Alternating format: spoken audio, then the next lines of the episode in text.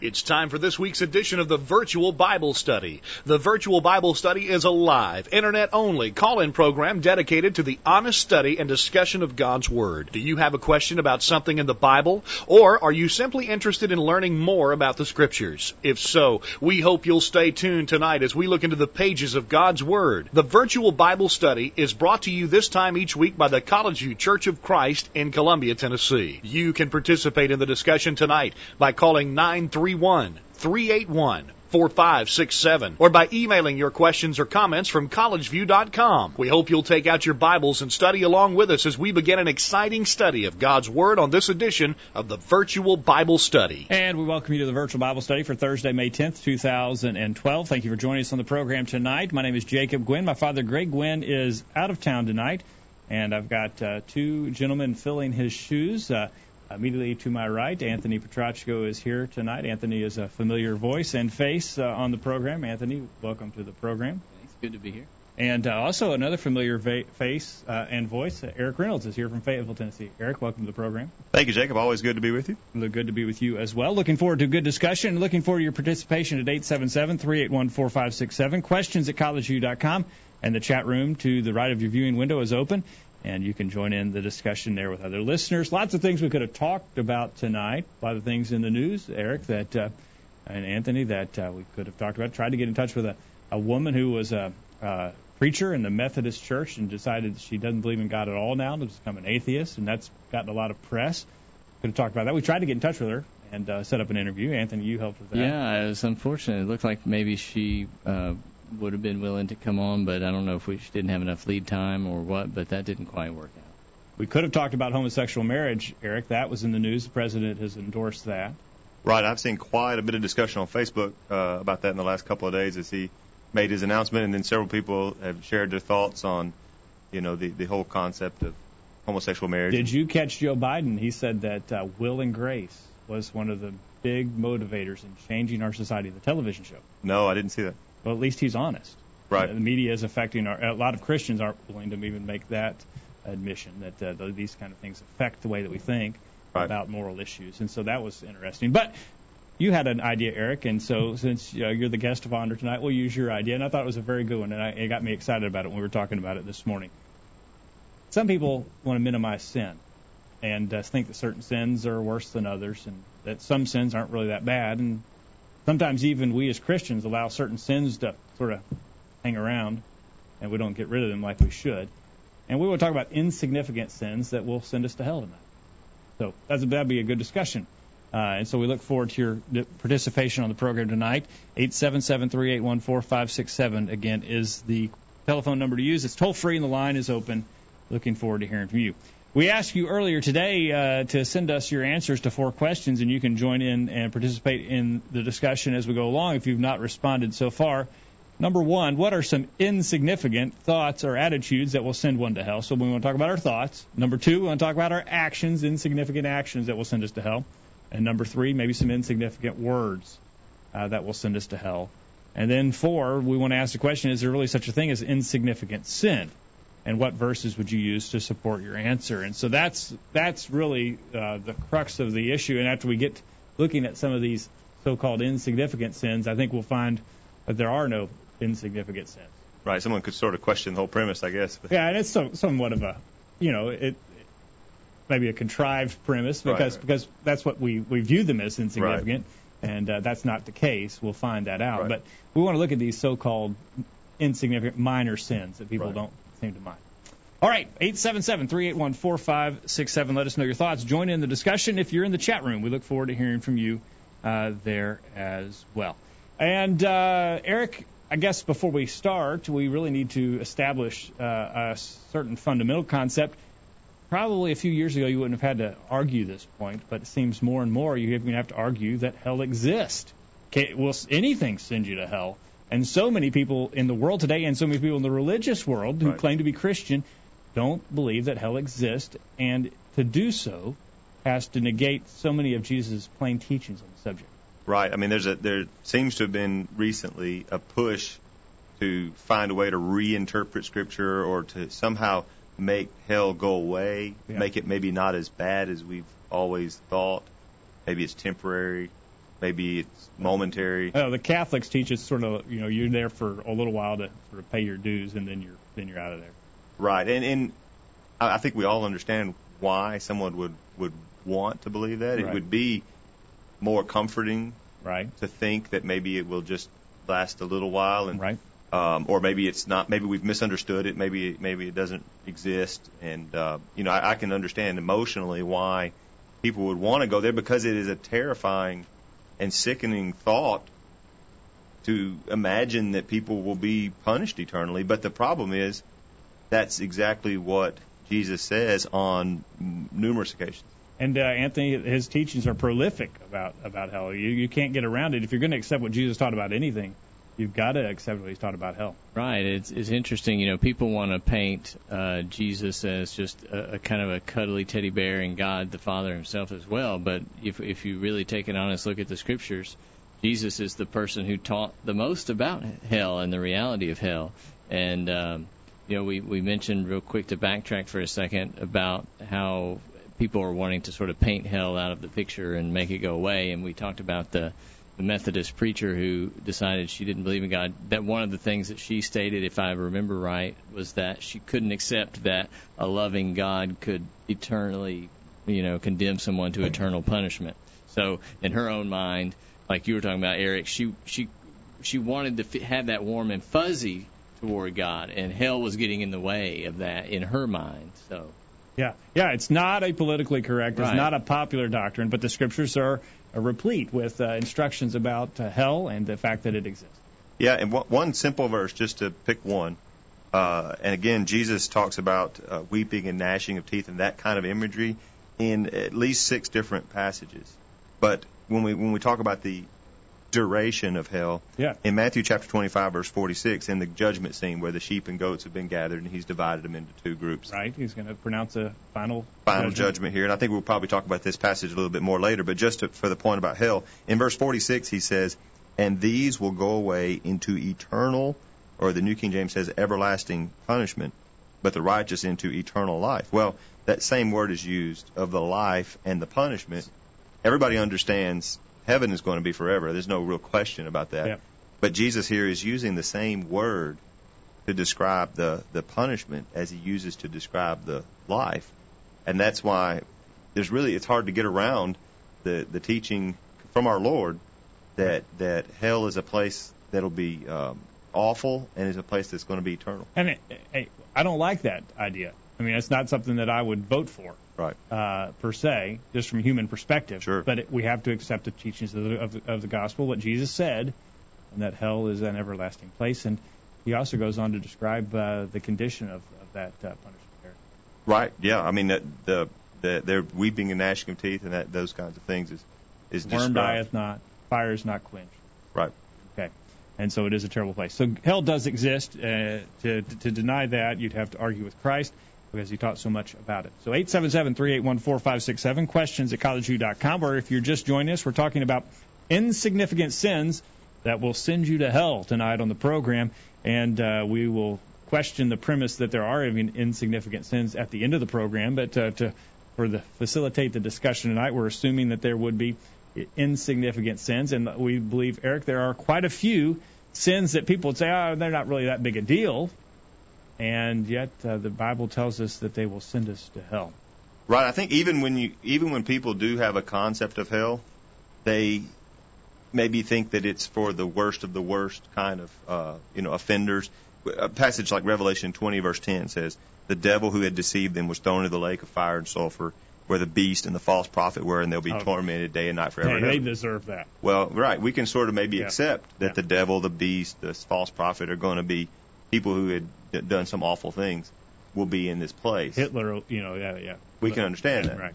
But if you just keep reading a few verses later, we see that um, that it says, "If anyone's name was not found written in the book of life, he was thrown into the lake of fire." So there was a huge group of people who joined them in that punishment, and it's everyone whose name was not written in the Lamb's book of life. So it's it, there's crowds of people, and again, this it's such a sobering, disturbing um, thought that I think you know, our, maybe our natural tendency would be to sort of avoid the whole conversation but that would be doing a disservice to Jesus and his teaching to to not talk about the things that will condemn somebody. All right. Let's hear your thoughts. 877-381-4567. Questions at collegeview.com.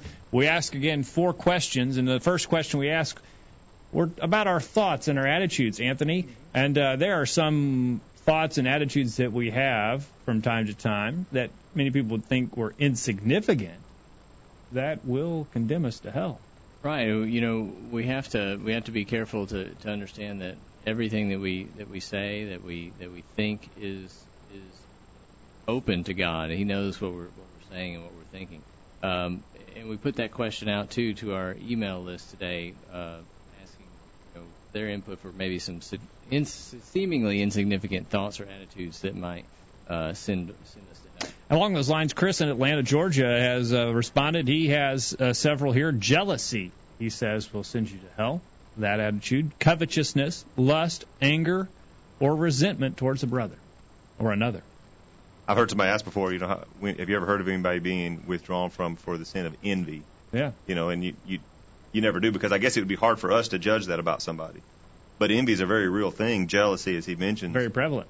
It is, and it may be something that only God knows. I mean, I don't know if I would how I, I would know unless you show me that that you have envy in your heart. But the scriptures are clear that that is a sinful attitude.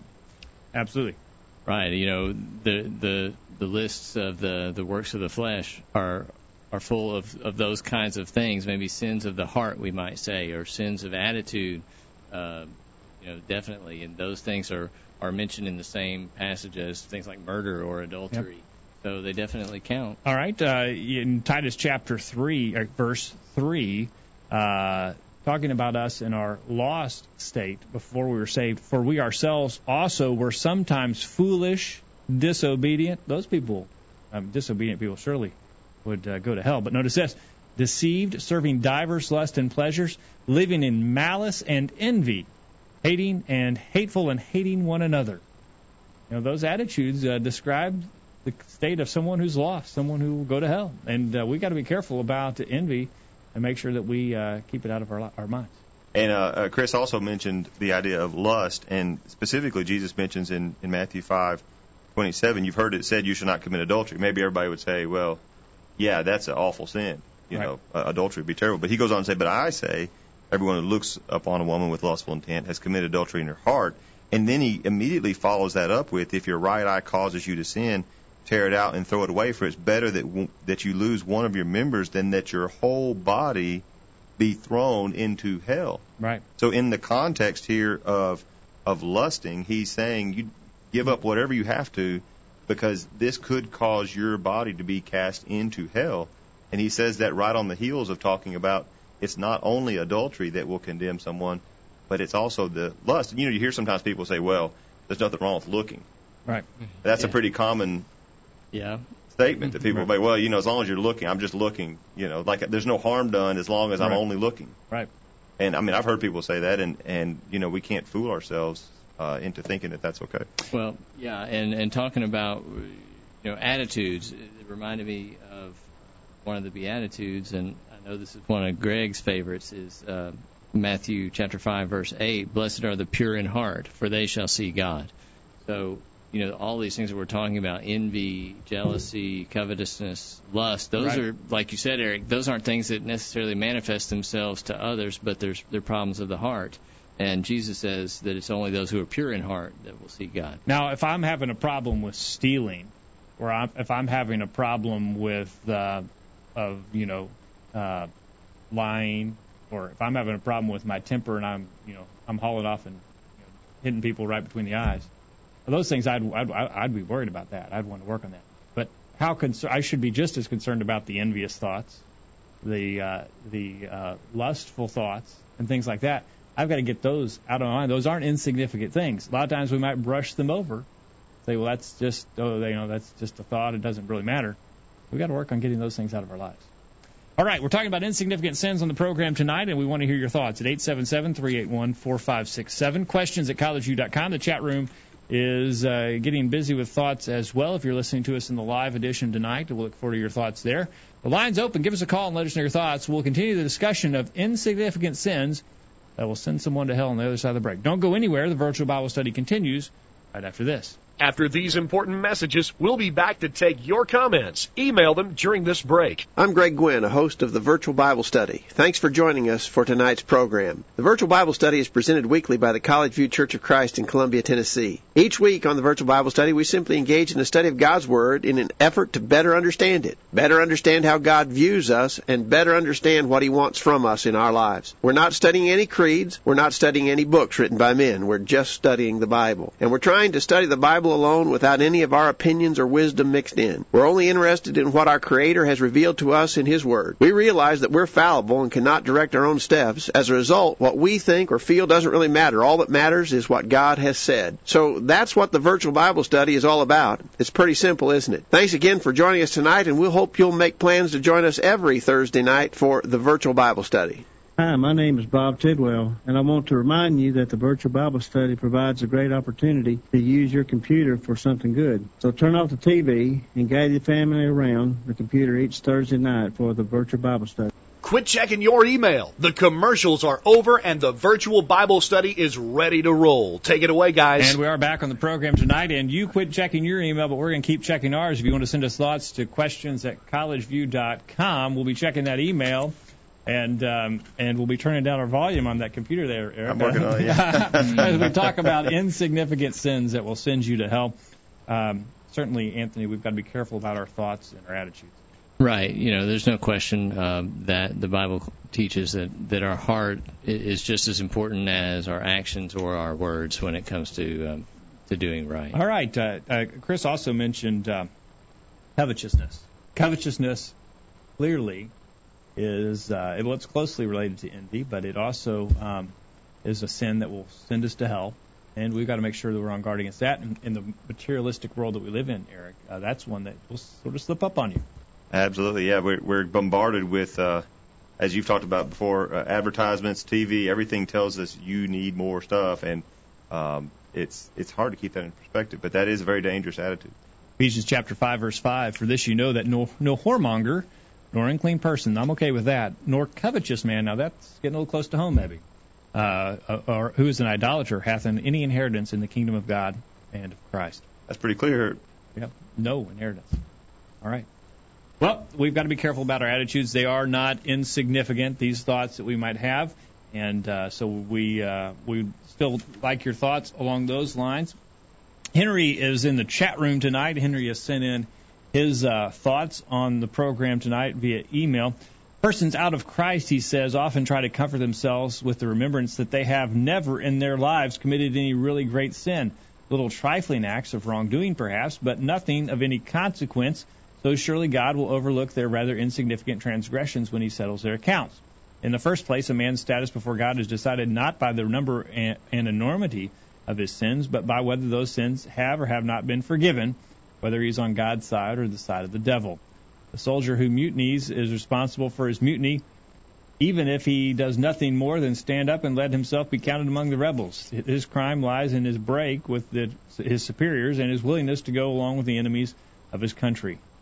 That he performs no extraordinary feats of violence may mean no more than that he is an ordinary fellow incapable of great deeds of any sort for or against his country. And he rep- quotes that from gentleman A.W. Tozer. And so, uh, so again, uh, he's leading us to the idea that there are no insignificant sins. We're seeing that fact when it comes to our thoughts and our attitudes.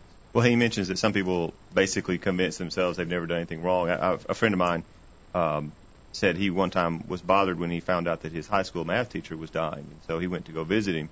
And the man was, I believe, a, a non-believer all the way around, and, and wasn't a Christian uh, at all.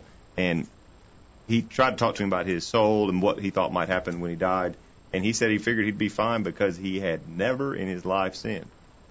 That's what he, you know. Yep. Told, on his deathbed, he'd never wow. sinned, which just says that I think we a lot of people lack an understanding of what sin is, and so they maybe define it in such a way that they don't feel like they're they're actually guilty of, which I think is what he's saying. All right, so that's some people are denying that that they have committed sins, but those who have any familiarity with the scriptures have to admit that they have committed sin. Right. And the way that a lot of people get around it, and maybe even we get around it from some from time to time, is oh, well, that's just not that big a deal. I don't do any of the insignificant. bad. Right. This is sort of insignificant. Right. And yet, what we've seen here, in looking at our attitude and our thoughts, that these things are significant and they will send us to hell, and we've got to be on guard. Absolutely. All right. Looking forward to your thoughts. Uh, send us an email. Join in the chat room. Uh, Henry again is in the chat room. He's in great uh, in England tonight, uh, and uh, he says in Matthew chapter five verse eight, "For truly I say to you, until heaven and earth pass away, not an iota nor a dot will pass from the law until all is accomplished." Uh, Therefore, whosoever relax, relaxes one of the least of these commandments and teaches others to do the same will be called the least in the kingdom of heaven. But whosoever does them and teaches them to be will be called great in the kingdom of heaven. For I tell you, unless your righteousness exceeds that of the scribes and Pharisees, you will never enter the kingdom. And uh, so he tells us there again uh, that uh, there is no insignificant sin. But for the fa- sake of discussion tonight, we're going to assume that uh, people's uh, assumption is correct, and we're going to show that even these so-called insignificant sins are damnable and will uh, send us to hell. All right, we went on and asked the question tonight: What about our actions? What are some so-called insignificant actions that will send one to hell? Eric, you got some thoughts on those lines? You know, I noticed that uh, Chris from Georgia, I think is how he writes this. Uh, That's, that's how he writes it every Well, week. that's Yeah. what that is. Okay. Yeah, yeah, yeah. He writes it. He signs out. He signs off every week that way. And Chris is one of our more regular correspondents, and we do appreciate his answers and his insight. I appreciate the accent. Yeah. it's, yeah, it's, phon- phonetically, it's Yeah, uh, it's easier to read that one. right. right. yeah.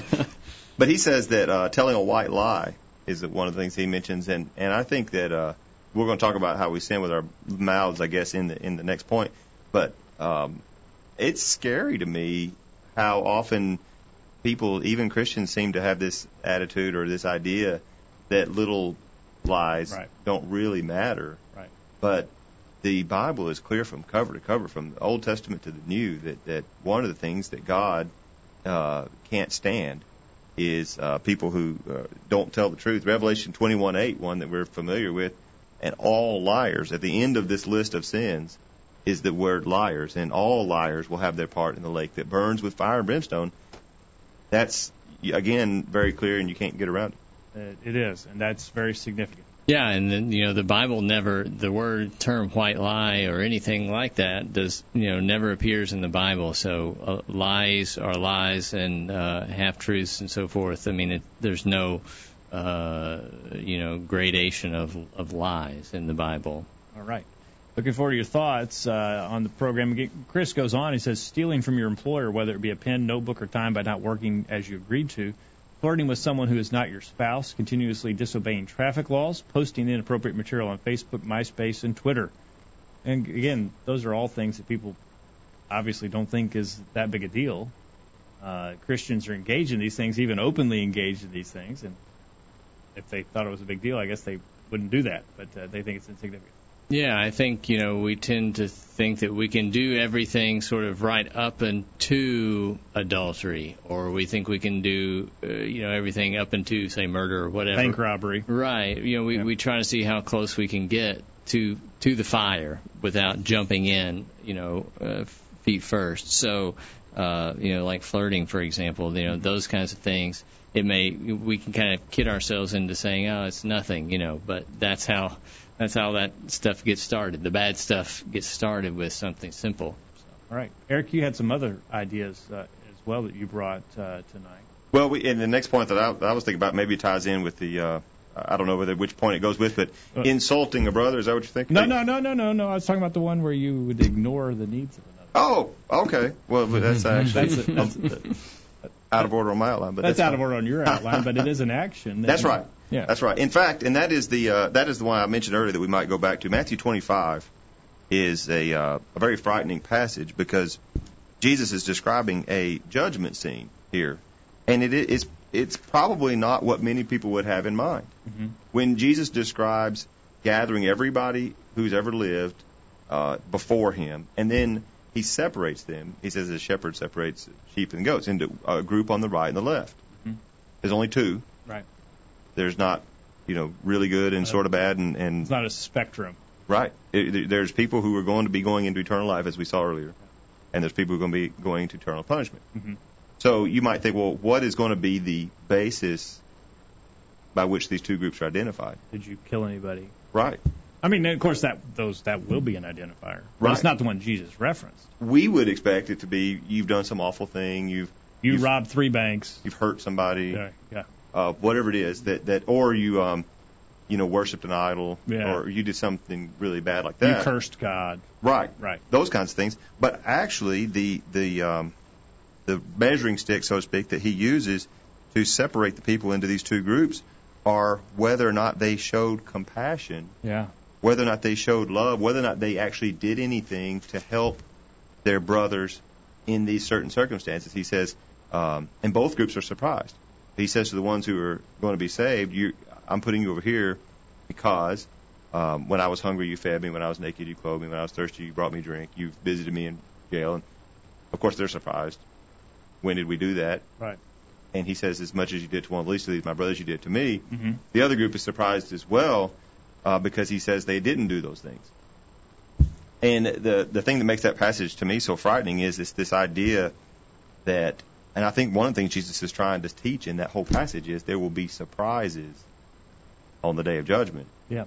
and people will be surprised by you know how they ended up being you know here and there the ones who are condemned are surprised and they don't know when did we not do that when did we not uh, help you and he said when as much as you didn't do it to these you didn't do it to me that's a you know that's something I think we ought to take heart take Yeah, yeah. We would think it's insignificant. Right. And that- then I just yeah. throw past, well, I just won't look if there. I see there there might be a need over there. I'm not I'm not going to investigate. Right. I, I think just like Eric said, these people in this scene were surprised that these were the criteria that were being mentioned for judgment and not the big stuff. So it's eh, it's definitely a passage that that should speak to us pretty loudly here. All right. and and they, they say the thing the other thing that scares me is they say when did we not do it right Right. And I think sometimes we feel like, well, I have no opportunities to help anybody. You know, I've, I've, I'm, I'd be glad to, but I never. It, it scares me. Do I ever get to the end of the day and and I say, well, I, when did I ever? When did I do that? We need to be aware. We need to be uh, maybe even looking for opportunities to help other people and to show the kind of love and compassion. You know, Jesus says, "Let your uh, light so shine before men; they will see your good works and glorify God." it's not just about avoiding doing things that are bad and showing up for worship. It's about actually going out and doing things that are recognizable, that are uh, showing compassion and love to other people. All right. Excellent.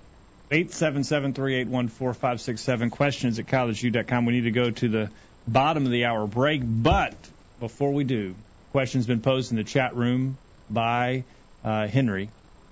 He says about lying. Now we mentioned that there's no lying's not an insignificant thing. That there are even these white lies, these insignificant lies, will condemn us to hell. Henry asked a question. You do have, though, have the problem that Rahab was blessed for lying. Eric, your thoughts about that? Well, in Hebrews, when it mentions Rahab, Yeah. it says that she uh, was saved by faith, When she received the but spies. she took the spies in and sent them out a different way. And it Okay. doesn't say that she was saved for um, because of her lies. It says that she was saved because she hid them, and she showed, she demonstrated her faith in God by doing that. And and then, if you really have to back up and look at the context of that story, if you want to understand it, this is a Gentile woman, a prostitute, um, had, Right. had never been taught in the laws of God.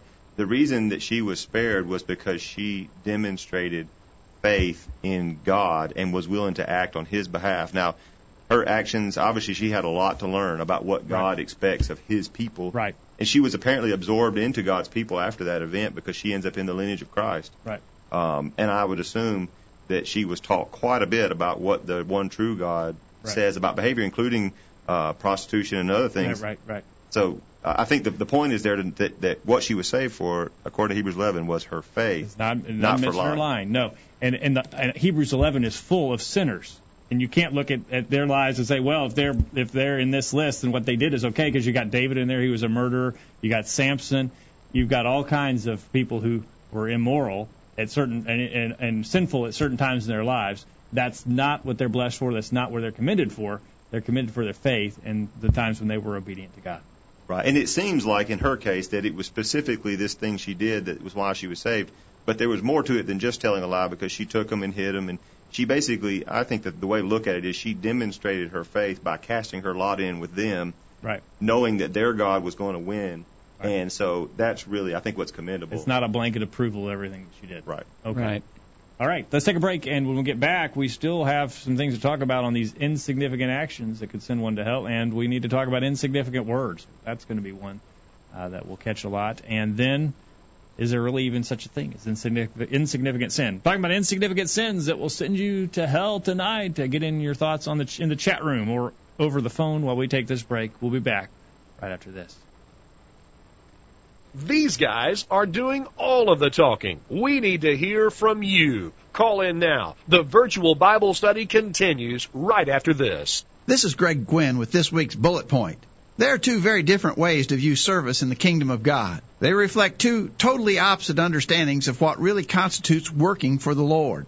The first view holds that a person's effectiveness and growth potential is directly related to the number of things he does in the public assemblies. Those who think this way are disappointed if there are limited opportunities to lead singing, word prayers, make announcements, wait at the Lord's table, and so forth. Frequently, they will voice concern that they are not being used or that they're not growing if they don't have numerous chances each month to perform these functions. They seem to like the limelight and feel unproductive if they can't be in front of the crowd. Such folks are typically unhappy in a larger congregation because a larger group naturally limits the frequency of such public activities. Others have a different outlook on these things. Yes, they are more than willing to do what they can in the worship services. Do you need a song leader or someone to fill in when the preacher is gone? Need a teacher for the junior high or high school class? You need only ask. They are ready. But these folks feel that such opportunities are really only the icing on the cake. They understand that real service is something that springs from a heart that is fully and deeply dedicated to God. If there is something of a public nature that needs to be done, they'll gladly do it, but they're not sitting back waiting for such opportunities and moaning if they don't come their way. Instead, they're making their own opportunities by teaching their own families, neighbors, and coworkers. They see to the needs of the sick and downtrodden. They work. They're doing it regardless of whether or not there's someone standing by to observe them. It's this second view that is clearly taught by our Lord in passages like Matthew 23:11 and Luke 22:26. That's this week's bullet point. Think about it. My name's Roger Toombs, and me and my wife love to listen to the virtual Bible study on Thursday nights. For he hath said, I will never leave thee, nor forsake thee, so that we may boldly say, The Lord is my helper, and I will not fear what man shall do unto me. Hebrews 13, verses 5 and 6. The virtual Bible study continues. And we're back on the program tonight. We welcome you back as well at 877-381-4567 as we talk about insignificant sins that will send one to hell. This program is brought to you by the Collegevue Church of Christ in Columbia, Tennessee. Find out more about us by visiting our website, thevirtualbiblestudy.com. If you're in the Columbia, Tennessee area, we would encourage you to come and worship with us. We meet on Sunday mornings at 9:30 a.m., Sunday evenings at 6, and Wednesday evenings at 7. We hope that you will make plans to come and be with us, and we'll also let you know about a special uh, series of meetings that will be occurring in a park in Columbia in the month of June. There'll be more information coming about that in the weeks to come, but if you're in our area, we'd encourage you to come to those special meetings as well. We're talking about insignificant sins. Uh, specifically, at this point, we're talking about insignificant actions that will send one to hell. And uh, Chris mentions obeying the laws of the land, and that's that's one that uh, that's a tough one here. Well- Sometimes. And maybe not a convenient one. What's not tough is understanding what the Bible says about it. That's right. Paul and Peter both are very specific about this. Paul in Romans 13, let every person be subject to the governing authorities. Yes. Period. Peter in 1 Peter 2 um, says in verse 13, be subject for the Lord's sake to every human institution, whether the emperor is supreme or governor sent by him to punish those who do evil and praise those who do good. For this is the will of God, that by doing good you should put to silence the ignorance of foolish people. So both Peter and Paul very clearly, with the Holy Spirit's inspiration, say part of being a Christian is not only subjecting yourself to God, but subjecting yourself to the government wherever you happen to be. Anthony, that's not always a convenient thing. No, or it- not what I necessarily would want to do. Right, and I think too a lot of times we want to maybe reason our way out of well that law is inconvenient, like you say, or you know I don't understand. You know why do I? You know we we were talking about the speed limit as one of our uh, respondents mentions. You know. Well, 15 miles an hour. I mean, come on. Why did you know That's that? crazy. You know Yeah. that the they need to update that. I'm just going to do you know so. You know, speed limit is definitely one that I think uh, you know people will kind of have strong feelings about one way or the other. But it's a it's a law, and I guess, and it's it's posted. It's a it's an ordinance that we're supposed to obey. So uh, that was what uh, Chris and Georgia mentioned, and um, you know, so it it gives it's something we need to think about. Henry in the chat room says, but it is better to obey God, not men. We've got to. Well, that's true. If the laws of men violate or contradict the laws of God, in which, you know, it's scary, there are probably going to be some laws that are created not too far in the distant future that will violate some of God's laws. We've got to be prepared to stand on what God has said.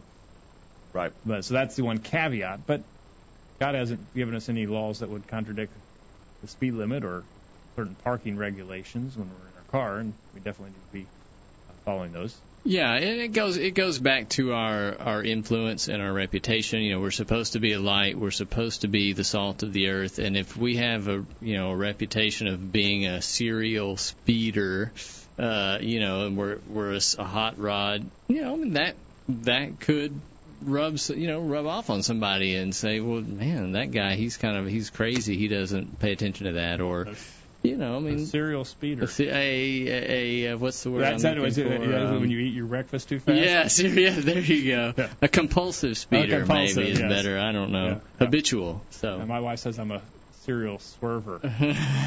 I'm trying I do that. not to say anything about your driving. while we're talking. You- yeah. I, the rumble strip is uh, Yeah. something I come into yeah, contact my son with. thinks it's fun when we hit that. Though, so I, yeah. So All right. Okay, eight seven seven three eight one four five six seven. Questions at collegevue.com. Let us know your thoughts on the program. Insignificant actions. Anything else we need to catch before we move on? Lots of things that uh, probably get uh, thrown into that mix, and uh, we just need to make sure that we keep all of our actions in check. Uh, number three on our list tonight was insignificant words. I think that this probably maybe it's probably a close tie with the thoughts where people think things are insignificant, maybe even more so on the on the things that we say. Eric? Yeah, I, I, I want to start out with another passage that is just one of those that's frightening. I think. Yeah. Um, I don't think people appreciate. I don't think Christians a lot of times appreciate the seriousness of of of our words, Yes. and it it may come as a surprise how much emphasis is placed on this in the scriptures. But for instance, James says in James 1:26, if anyone thinks he's religious Hmm. and doesn't bridle his tongue, but deceives his heart, this person's religion is worthless or vain. So you can have your whole religion just completely canceled out by not bridling your tongue. That's a. I mean we we can undo everything we've done basically by by not watching what we say. That is sobering. And also, Jesus makes another sobering uh, comment in Matthew 12:36 by saying to you that every idle word that men shall speak, they shall give account thereof in the day of judgment. People often say, I, I didn't mean anything by that. I mean, I, I Uh, don't even think no, about it. yeah, I, it that- just it just sort of slipped out. right, and it, oh, I don't even know what I'm saying. It, I don't. I mean, I've heard I've heard people say that. You know, I don't even what I don't even know what I'm saying. Yeah. And that's what's frightening about that passage. He specifically says every idle word, which I understand to mean these these words that are just kind of uh, you know, it's not something you necessarily have a lot of thought or put a lot of meaning behind, but it's just something you just say without thought. Yep, and I think that uh, if I've got that passage right, uh, yeah, right. In the passage uh, that Jacob just mentioned, I think the the reason why we don't give it we don't give it much thought, uh, stuff just kind of is coming out of our mouth. Well, that's indicative of what's in our heart, as as uh, Jesus says there in Matthew 12:34 through 37. In that passage, he says, "You brood of vipers, how can you speak good when you are evil? For out of the abundance of the heart, the mouth speaks." So, you know, those idle words are are really what uh, sort of show what's in our heart because it, we haven't put a lot of thought into it. It's just kind of what falls out of our mouth. Well, that means that's really displaying what's going on in our heart. So I think it's not it's not insignificant that Jesus says that we'll be held accountable for that because what it really is sort of saying is we're going to be held accountable for our hearts. That's a good point. Now, y- y- you're getting into a direction I wanted to go, Anthony, with this. obviously the four-letter words, the curse Right. words, the, and the vulgarity. That's that's obviously condemned. And I, hopefully, most Christians would accept that. But it goes even farther than that. It's not just the the bad words that we're not supposed to say. It's the things that we talk about and the way that we talk. Right. And we've got to be careful about that. Uh, in Ephesians chapter 4, verse 29, let no corrupt communication proceed out of your mouth, but that which is good to the use of edifying, that it may minister grace unto the hearers. That is, we've got to go the other way with it. You know what that sounds an awful lot like is your grandmother's advice that if you don't have something nice to say, don't say anything at all. Yeah. That's basically what that what that's saying. You know, our speech should be edifying, and and if it's not, then it's not, wor- you know, it's worthless. I remember being a kid thinking, uh, you know, there's this list of words you can't say. Right. And so once I kind of figured them out, I, I tried to go by the rules. I won't say those words. But I want to tell that joke, and I want to tell this story, and I want to talk about this topic. So I would very carefully kind of choose my words to say the exact same thing everybody else was saying. Right. To tell the exact same joke, but I'd like swap this word out for something else. Well, the the question is, is what I'm talking about corrupt? That's that word you read there in Ephesians 4:29. It means rotten or putrid or, or something like that. If if if the thought is corrupt, it doesn't really matter what how you dress it up. Um, are you communicating something that is gives grace to the hearers, that is good for edifying, for building up, or are we really communicating some kind of garbage? And if we are, then then you know it doesn't matter what words we use. Right. Yeah. So that kind of gets into the, the whole idea, and I think we've talked about it here before. You know, the idea of euphemisms and you know what do we really say? It's kind of like what you're saying. Well, I, I'll say I'll convey this idea of something filthy, uh, but I just I won't use the four-letter word, but I'll use something really close to it so you know what I'm talking about. You know. Yeah. So it, it, we have to use good judgment there. I mean, where do you draw the line? We have to think about that. But it's something that you know gets again gets back to the intent uh, of what we're trying to communicate, not so much the exact word. It goes deeper than that. All right, to Chris in Georgia says uh, many four-letter words you hear on TV and in public, and that and one that I hate to hear is using God's name in vain, whether it is uh, just using God or oh my God.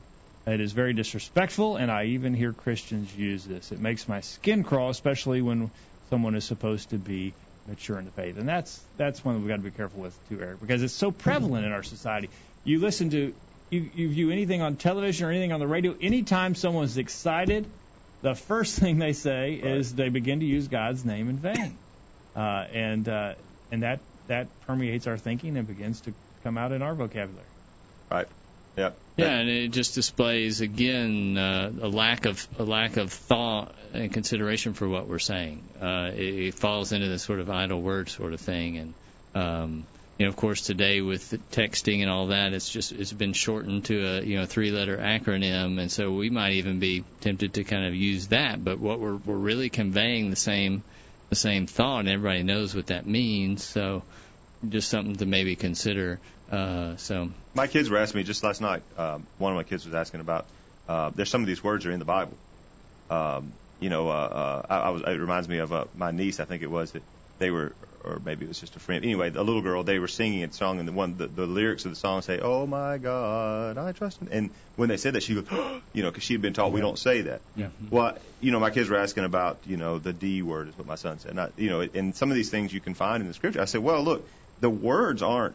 The words have a place, Yeah. and they have a meaning. Um, saying, talking about God has its place, obviously. Right. Uh, talking about hell, talking about damnation has its place. If if we're using them in a serious conversation, you know. But what the problem becomes, whether it's Jesus or God or any of these things, for whatever reason, it's a mystery to me. When people get excited or they get angry or they get happy or whatever, they they they pepper their language with these terms that that should have a very special meaning, and they use them flippantly, and that's the problem. Yeah. right. Right. Uh, and Henry is in the chat room, and he is sending his uh, response as well.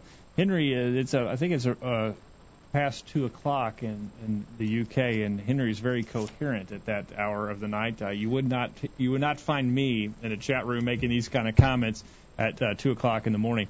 Uh, his email, he says uh, some insignificant words that will send one to hell. I will not believe. I do not need God to do such and such. Any blasphemous utterance and uh, he won't judge me. He loves me too much. that's an that's well, that's an attitude too, and also something that's said that uh, certainly will condemn many to hell. And I wanted to bring up, if we have time still, one that Jesus says in the Sermon on the Mount in Matthew 5. We're going to talk about that on Save the other it? side of break. Okay. Okay. All right. Things we might say to others. Okay. And uh, and uh, and uh, things along that line. We'll talk about that on the other side of the break, and then we're also going to talk about is there any uh, such thing as an insignificant sin, and we'll get into the, the, that discussion as well. Let us know your thoughts during this break as we go to the top of the hour after this. Eight seven seven three eight one four five six seven. We're back right after this. Now you can listen to a podcast of a recent sermon every week. Find out more at collegevue.com. There's more of the virtual Bible study right after these important messages. Hello. Hey, Matt. No, I don't have any plans for Friday night. What are you doing? Oh, I won't be able to go with you to watch that movie. Because, Matt, the movie is rated R. Hey, why don't you just come over and hang out at my house Friday night? Great, I'll see you there. Being pleasing to God means that you may have to be different than the crowd, but don't be afraid to stand up for what's right. You just might find it is easier than what you expect. A message brought to you by Collegevue Church of Christ. I am Nestor Sanchez from Arica, Chile in South America, and I love to listen to the virtual Bible study. And this moment, I invite you to participate in this program too. Gracias. Broadcasting around the world with truths that are out of this world. The virtual Bible study. Take it away, guys. We're back on the program tonight, and we're talking about insignificant sins that will send one to hell. Anthony Petrachko and Eric Reynolds join me uh, tonight, and uh, Jeff is behind the board as we talk about this important subject because many people are minimizing, well, they're minimizing hell, as we talked about at the beginning of the program, but they're minimizing these other sins that the scriptures clearly teach against and teach that will, will send us to hell. They're minimizing these things and saying it's not that big a deal. The scriptures teach us otherwise. We're talking about that. Eric, before the break, you alluded to something that Jesus said about the things that we say that we might typically think are insignificant. Jesus points out one uh, that probably we need to give some thought to. Right, especially uh, maybe at this time when we have political discussions going on. There's there's lots of uh, things that that brethren may be engaged in uh, discussions about, and we need to be careful how we talk to each other. Notice what Jesus says in Matthew 5, uh, uh, beginning verse 21. He says, "You've heard that it was said to those of old, You shall not murder. Whoever murders his brother will be liable to judgment." But I say to you that everyone who's angry with his brother will be liable to judgment. Whoever insults his brother, your translation may say uh, Raca or something like that, Yeah. will be liable to the council. And whoever says, you fool, will be liable to the hell of fire. Yeah. This word Raca means, uh, as I understand, literally empty. And so it was a, uh, it was used as an insult to something equivalent to empty-headed or something Yeah, like that. yeah, yeah. Uh, that's why the ESV, which is not what I'm reading from, just translates it insults because Yes. it, that was the idea.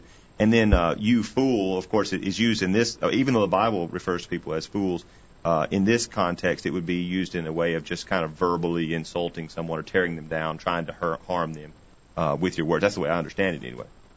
So Jesus is saying here, you've heard that it was said you can't murder someone.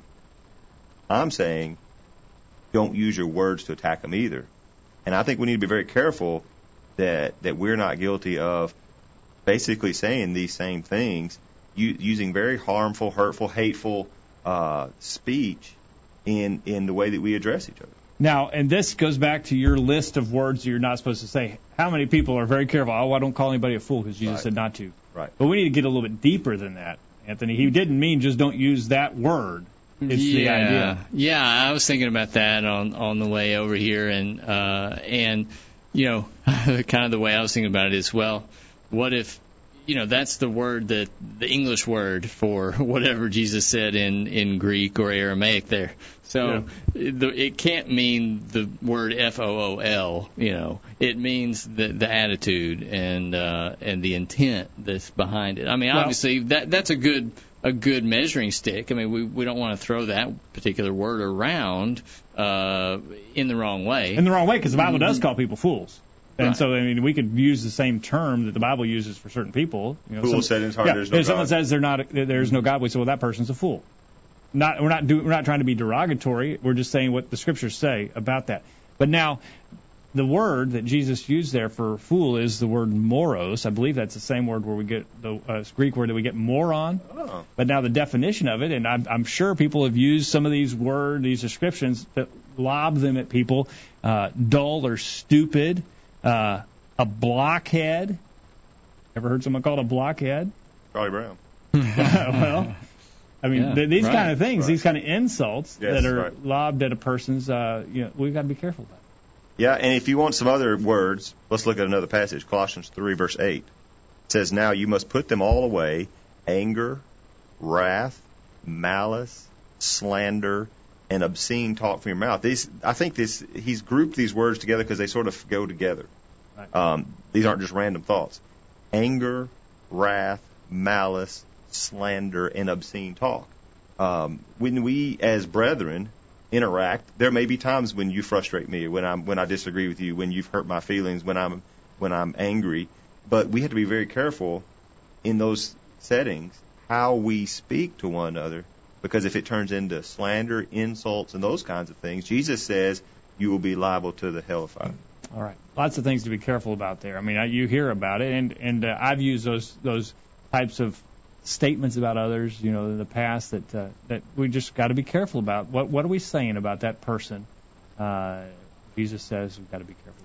And I think that gets back to the idle words thing. I mean, these are things that we might throw around idly and not think a whole lot about. And something, you know, that I try to be careful of in my household is just the idea of, of constantly, you know, pointing out faults in people, even just strangers on the street. You know, look at that guy; he looks like a moron, or he, you know, his pants are too sh- short, or you know, I mean, just the constant idea of pointing out people's faults or or being derogatory towards people. We we kind of think it's a fun, it's fun, you know, but those are kind of idle words, and it's it's an attitude that we develop, you know, that we then take it from strangers on the street to Christian or brothers and sisters, you know. So we have to be very careful. a passage that goes along with that, uh, Ephesians 4, 31 and 32, Paul says, let all bitterness, which I think kind of fits that. Mhm. You know, we become this kind of hypercritical in our society. Right. Let all bitterness, wrath, and anger, and clamor and slander be put away from you along with all malice. But then he says in verse 32, be kind to one another,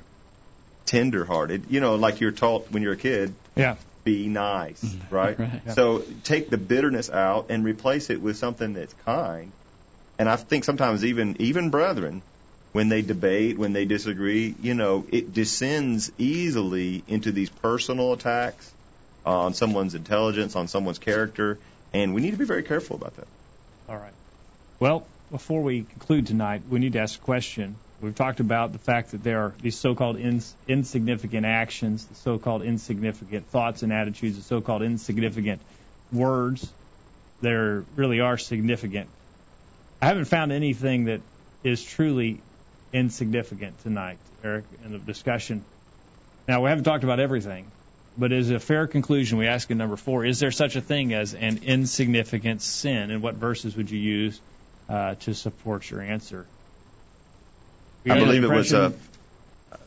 I believe it was uh, it was the uh, gentleman Chris in uh, the UK that, That's that Henry, yes. oh Henry Yeah. that that that um, quoted from uh, Peter that if you or is it James anyway if you have I'm kept the whole law now. but offend in one yeah. point you are yeah in James, James 2 verse 2:10. 10 Yeah. whoever keep the whole law and yet offend in one point is guilty uh, of all um, there are no insignificant.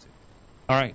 Right. Uh, another one uh, Chris in Georgia mentions, and I think this is, is a, it's not stated explicitly, but it, it the the logical conclusion is there. Romans six twelve uh, states uh, that we are not to let sin reign in our bodies, and that the wages of sin is death. It does not say that we shouldn't let major sins reign, or that the wages of major sins is death he says. Uh, I think we can safely infer from the context it's stating that any sin is death. So, yeah, the wages of sin is death. It doesn't say the wages of enough really bad sins. You know, Right, it's right. just sin. Period. There's there's no qualification. Well, imagine, okay, if there is a minor sin, wouldn't you think that like eating the wrong fruit would be a relatively minor in the scheme of things? Yeah, you know, yeah. like yeah. Somebody mentioned that earlier. I think that Henry, and I think I think we're mislabeling Henry as Chris. I think Chris, uh, Chris is his true name in, in the UK. He mentioned that in, you know, the, the forbidden fruit. right. My friend used to call it a kiwi fruit just for fun. It probably hey, wasn't. don't knock the kiwis; they're good. Not much to look at though. No, no. But uh, whatever it was, God said don't do it. The wages of that one single sin, taking a bite or eating Yeah. of this fruit that God said don't do, resulted in death. It didn't have to be a lot of things. It didn't have to be some awful thing. Uh, it was because they violated God's command. You know, we could easily uh, people today would want to rationalize that away. Surely God would care just a little bite, Right. or you know, you know, it seems good to me. Why would a loving God tell me I couldn't eat this fruit? Not hurting anybody else. Not hurting. It's just between me and God.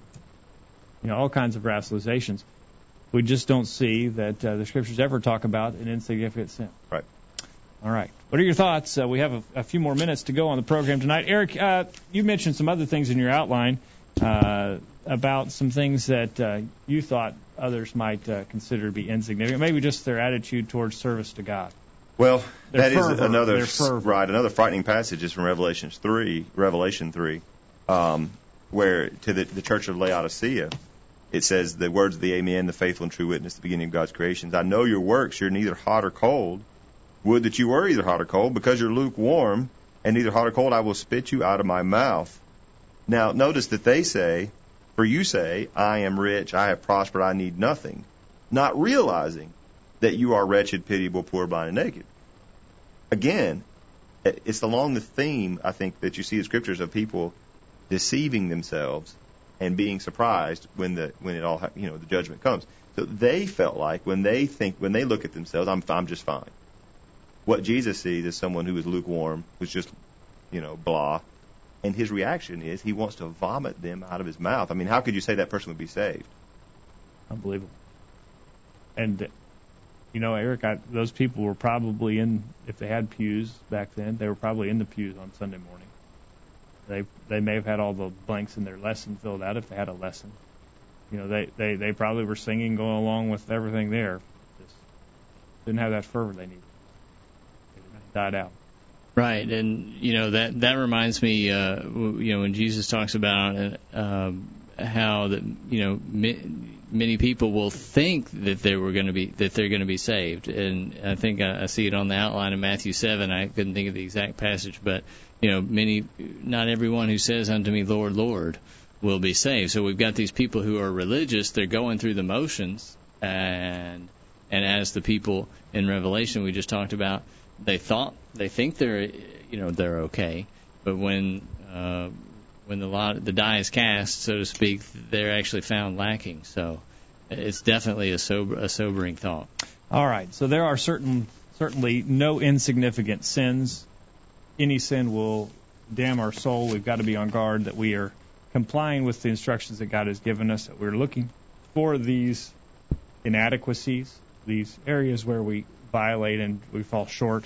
We're looking for those areas and we're eliminating them from our lives. And I want to say, kind of, shifting gears a little bit, but, but tying in with this topic, that I don't think what we're trying to do is shake people's faith or or, or, or cause everybody to, to you know Give be up. afraid. Um, as Christians, we're supposed to have confidence in our standing with the Lord, and Jesus says if we abide in Him, uh, if we walk in the light, uh, that that we have forgiveness of sins, and and we can have assurance and confidence, and we're supposed to. Uh, James, I mean John writes in 1 John 4 that um, uh, there is no fear in love, but perfect love casts out fear, for fear has to do with punishment. Whoever fears has not been perfected in love. If we abide in Him and abide in His love, which means obeying, then we don't have to just always be afraid. Am, am I doing something wrong? But we ought to have that healthy awe and fear that that is a you know constantly uh, examining ourselves, checking ourselves, making sure that we are abiding in Him and doing what. And that abiding in Him means that we don't allow these so-called insignificant Right. sins to lay around in our lives. That we we sweep them out and we comply with what God has told us. Right. As Eric Yeah. said, we need to be walking in the light, and, and that means, like you say, not allowing these things to take hold in our lives. But uh, again, you know, the point is that if we uh, obey God's commands, uh, then we have that forgiveness through Jesus' blood, and, and that's the that's the great message. So So we can't be content uh, just to sort of go along and uh, right. allow ourselves to just take take it as it comes. We can never be satisfied. We can never be aware of a problem Right. and then just say, "Well, that's no big deal." That's just the way I am. Right. That's the. I think that's I the. can't help it. Right. That's the. That's the attitude that will definitely cost us. All right. Well, uh, Eric, thank you for joining us from Fayetteville tonight. Always Good enjoy it. discussion. Glad that you're here. And Anthony, thank you for coming as well. Yeah, thanks for uh, allowing me to sit here in the middle. I had to get a booster seat. I don't know if anybody noticed, but uh, Yeah, I you're was a little feeling a taller now. little. Yeah, I felt a lot better now. Uh, You didn't say anything about clowns to the left. And oh, that's right. Uh, Uh, good discussion tonight, guys. Thank you for it, and uh, thank you, Jeff, for being behind the controls. You didn't have a mic tonight, but you did a great job. Appreciate you for being here, and thank you for joining us on the discussion as well. We hope that you benefited from our study and discussion of God's Word. We hope you make plans to be back here this time next week for another edition of the virtual Bible study. In the meantime, we encourage you to put God first in your life, study His inspired Word, the Bible, and live by it every day. You'll never regret it. Thanks for listening to the virtual Bible study brought to you by the Collegevue Church of Christ. The Collegevue Church of Christ meets at 1618 Hampshire Pike in Columbia, Tennessee. If you are in the Columbia, Tennessee area, we encourage you to worship with the Collegevue Church of Christ on Sunday mornings at 9:30 and on Sunday evenings at 6 o'clock. The Collegevue Church of Christ also welcomes you to attend their Wednesday night Bible studies at 7 o'clock. If you have any questions about something that was said on tonight's broadcast or would like more information about the College View Church of Christ, please call 931-381-4567. That number again, 931-381-4567. Or for more information on the internet, visit collegevue.com. Be sure to tune into the virtual Bible study this time next Thursday for another informative study of God's Word.